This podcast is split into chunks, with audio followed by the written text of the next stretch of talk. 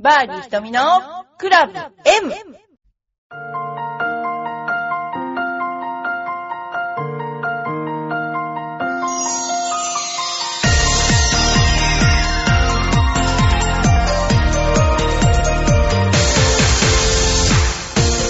こんにちは。バーディー瞳のクラブ M です。えー、あし、あさってから、えー、とうとう、メンタルトレーニングのセミナーが始まります。えーよろしくお願いします。突然来たいっていう人も、もしよかったら、あのーご連絡ください。えー、っとですね、まあ、内容的にはどんなことをやるかっていうと、まあ、自分の、何ですかね、あの、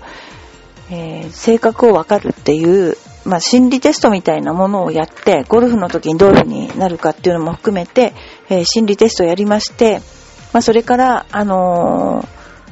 ゴルフってどんな、こう、心理的なこう要素が必要なのかとか、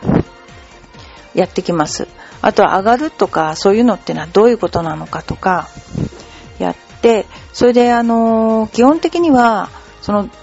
どうしたらそのメンタルトレーニングっていうのは例えば打ってそのいろんな現象が起きるんですけど例えばすごくナイスショットした次がミスショットミスショットの次がナイスショットっていうそういうあのことが起きるんですけどそれをまあ全部なるべく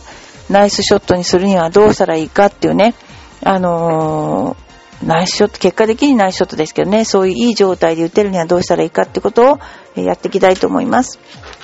で、あの、最終的には、そ、の心理学っていうか、心理学ってほどでもないんですけども、その、どんなものを取り入れてるかっていうと、まあ一般心理、それから、あと、まあヨガとか、そういった方向性のもの、瞑想も取り入れています。で、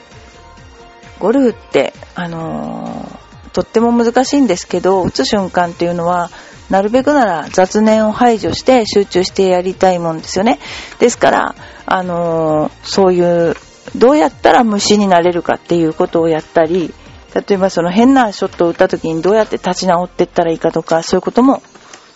あのやっていきたいと思います。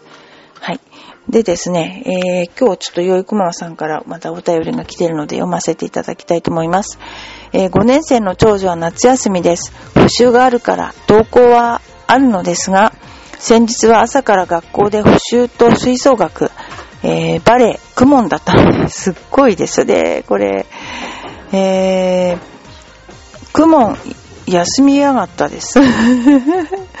だって、登校はあるけど、せ、いろいろ学校で補習があったんですね。で、あのーいろいろ学校で吹奏楽だったんですね。で、バレエ、クモンね。クモンは取り返せると思ったのかな早く学校が始まってほしいです。ひとみさんは子供の頃、夏休みの恒例行事はありましたか？いやー、恒例行事はなかったけど、まあ、田舎に預けられてたことは、まあ、子供がいると結構はかどらない仕事があるのか、えー私は福島県だったんですけど、福島県の、あのー田田舎に預けられていたことが多かったんで、あの、福島県のその、今ね、こう原発でひどいことになっちゃって、でも結局は、んと、放射能が降ろうが降る前が現状は同じなのかもしれないけども、あのーすっごい自然の中で、えー育ったですね。そういう、あの、行事はあります。で、小さい頃は、そうですね。なんかそんなもう、今と違って、何にもなかったんですよね。で、私は、あの、父親から勉強してると逆に怒られて、体が弱かったもんですから、外に出て遊べっていう、言われて、本当にあの、電気とか消されちゃうような感じだったんですよ。で、だから反面勉強が好きだったのかもしれないけど、なんか、そんな状況でした。いつもなんか勉強してると、勉強しすぎてバカになるぞとか、なんかそういう家でしたね。全く意味がわかんない 家でした。ですから、あんまりこう勉強には熱心じゃなかった。で、ね、あのー私が身長がすくすく伸びて、小学校6年の時に160、もう5センチ近くあったんですよね。だからまああの、本当お米縦に食べさせてんだろうってよく言われたってで、日体大のバスケットだなってその頃言われてたらしいですけれど、当の本人は体が弱かったんで、運動ってあんまりこう、好きじゃなかったっていうか、好きじゃなかったわけじゃないんだけども、なんかこう、ダメだったですね。で、高校の時まで、ね、美術部に高校の時は在籍してたんですけど、そんな子供時代、だからセミとかいろんなもの捕まえましたね、昔ね。そういうことをやってましたね。はい。ということで、ゆうこまさん、いつもありがとうございます。ね、こういうお便りをいただくと、子供たちが一体、年中行事何をしているのかよくわかりますよね。この間も学童の子供たちを集めて、えー、ゴルフ練習会をやったんですけども、すごい喜んでもらって、えー、突然ゴルフのクラブをね、渡して、もうゴルフから始めたんですよ。もうボール打たしたんですけども、すごく喜んでもらったんで、えー、また他の学童の子たちも誘おうかななんて思うぐらい、本当にあのー、やってよかったなって思う、あの、行事でした。はい。えー、それでですね、えー、まあ話はちょっと戻るんですけど、プレッシャーに強いスイングっていうのはどんなスイングっていうのも今度お話しするんですけども、まあ、ゆっくりなスイングがプレッシャーに強いのか、速いスイングが、えー、プレッシャーに強いのかとか、そういったこと、それからどうしたらそのスイングっていうのは安定してるかっていうのを判断できるかとかね、そういうのを実践しながらやっていきたいと思います。で、なるべくそのメンタルトレーニングっていうのは、こう、机上の空論みたいのじゃなくて、実際にやって覚えてもらわないと、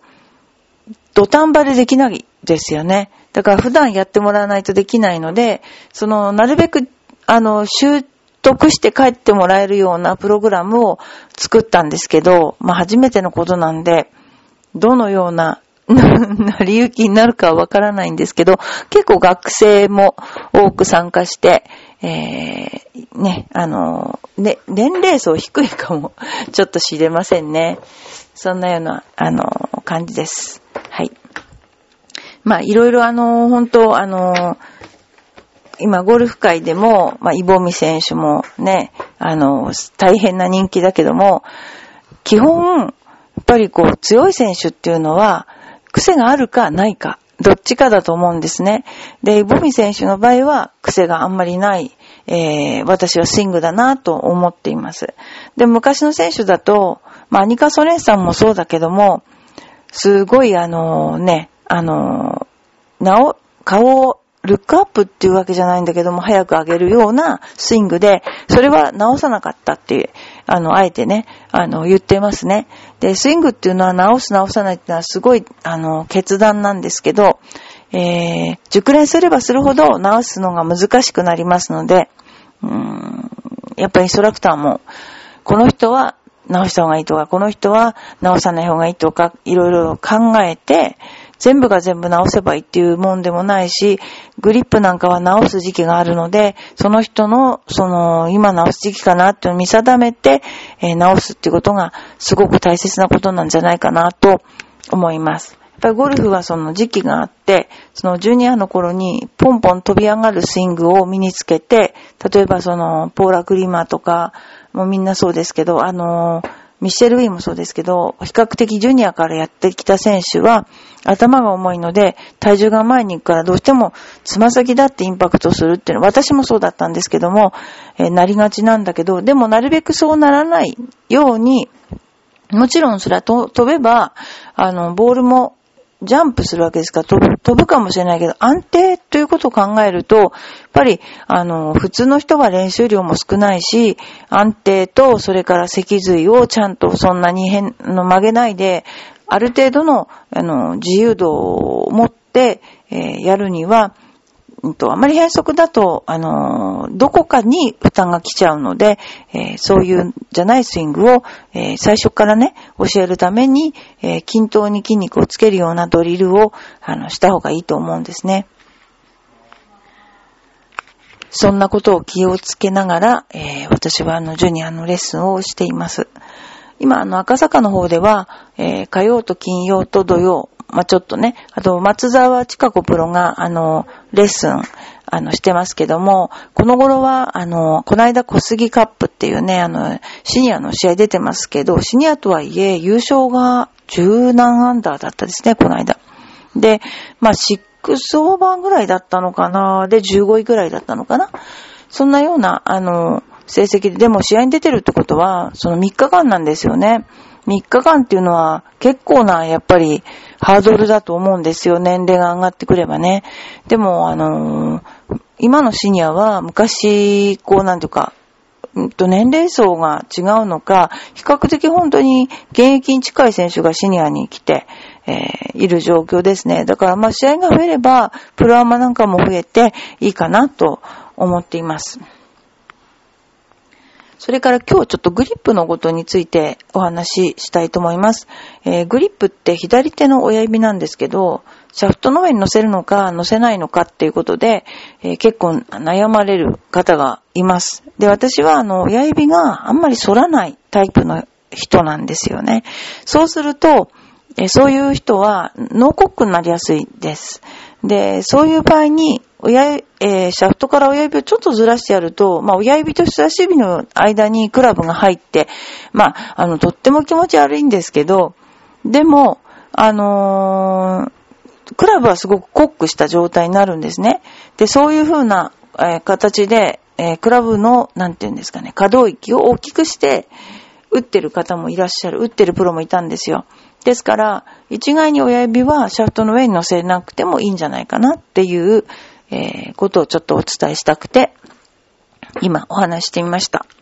それからあと、全然関係ないんですけど、さっきラジオを聞いていたら、誰だっけなあの、すごい面白いラジオやってて、フィリピンのホテルに行ったら、同じような顔のメイドさんがいて、何人かいて、そのメイドさんの顔がサイババに出たっていう話だったんですよ。で、聞いてて、そしたらなんか、その話でなんかブルドッグ、あ、違う、ゲノムだなとかいう話になって、ブルドッグのゲノムがすごすぎるらしいとかいう話になって、一体それが何なのかよくわかんなかった、聞かなかったんだけど、なんかそのゲノムがすごいらしいです。ちゃんと最後まで聞けばよかったんだけど、車に乗ってたもんで降りちゃったんですね。えー、そんなようなゲノムの話がありましたね。ということで、えー、あさってからちょっと、えー、私も焦っているんですが、えー、ね、あの、初めてのやるワークショップ、ワークショップというかね、セミナーなので、えー、もし皆さんも、バーディーひとみゴルフスクールにいらっしゃれる方、どうぞいらしてください。それではまた来週。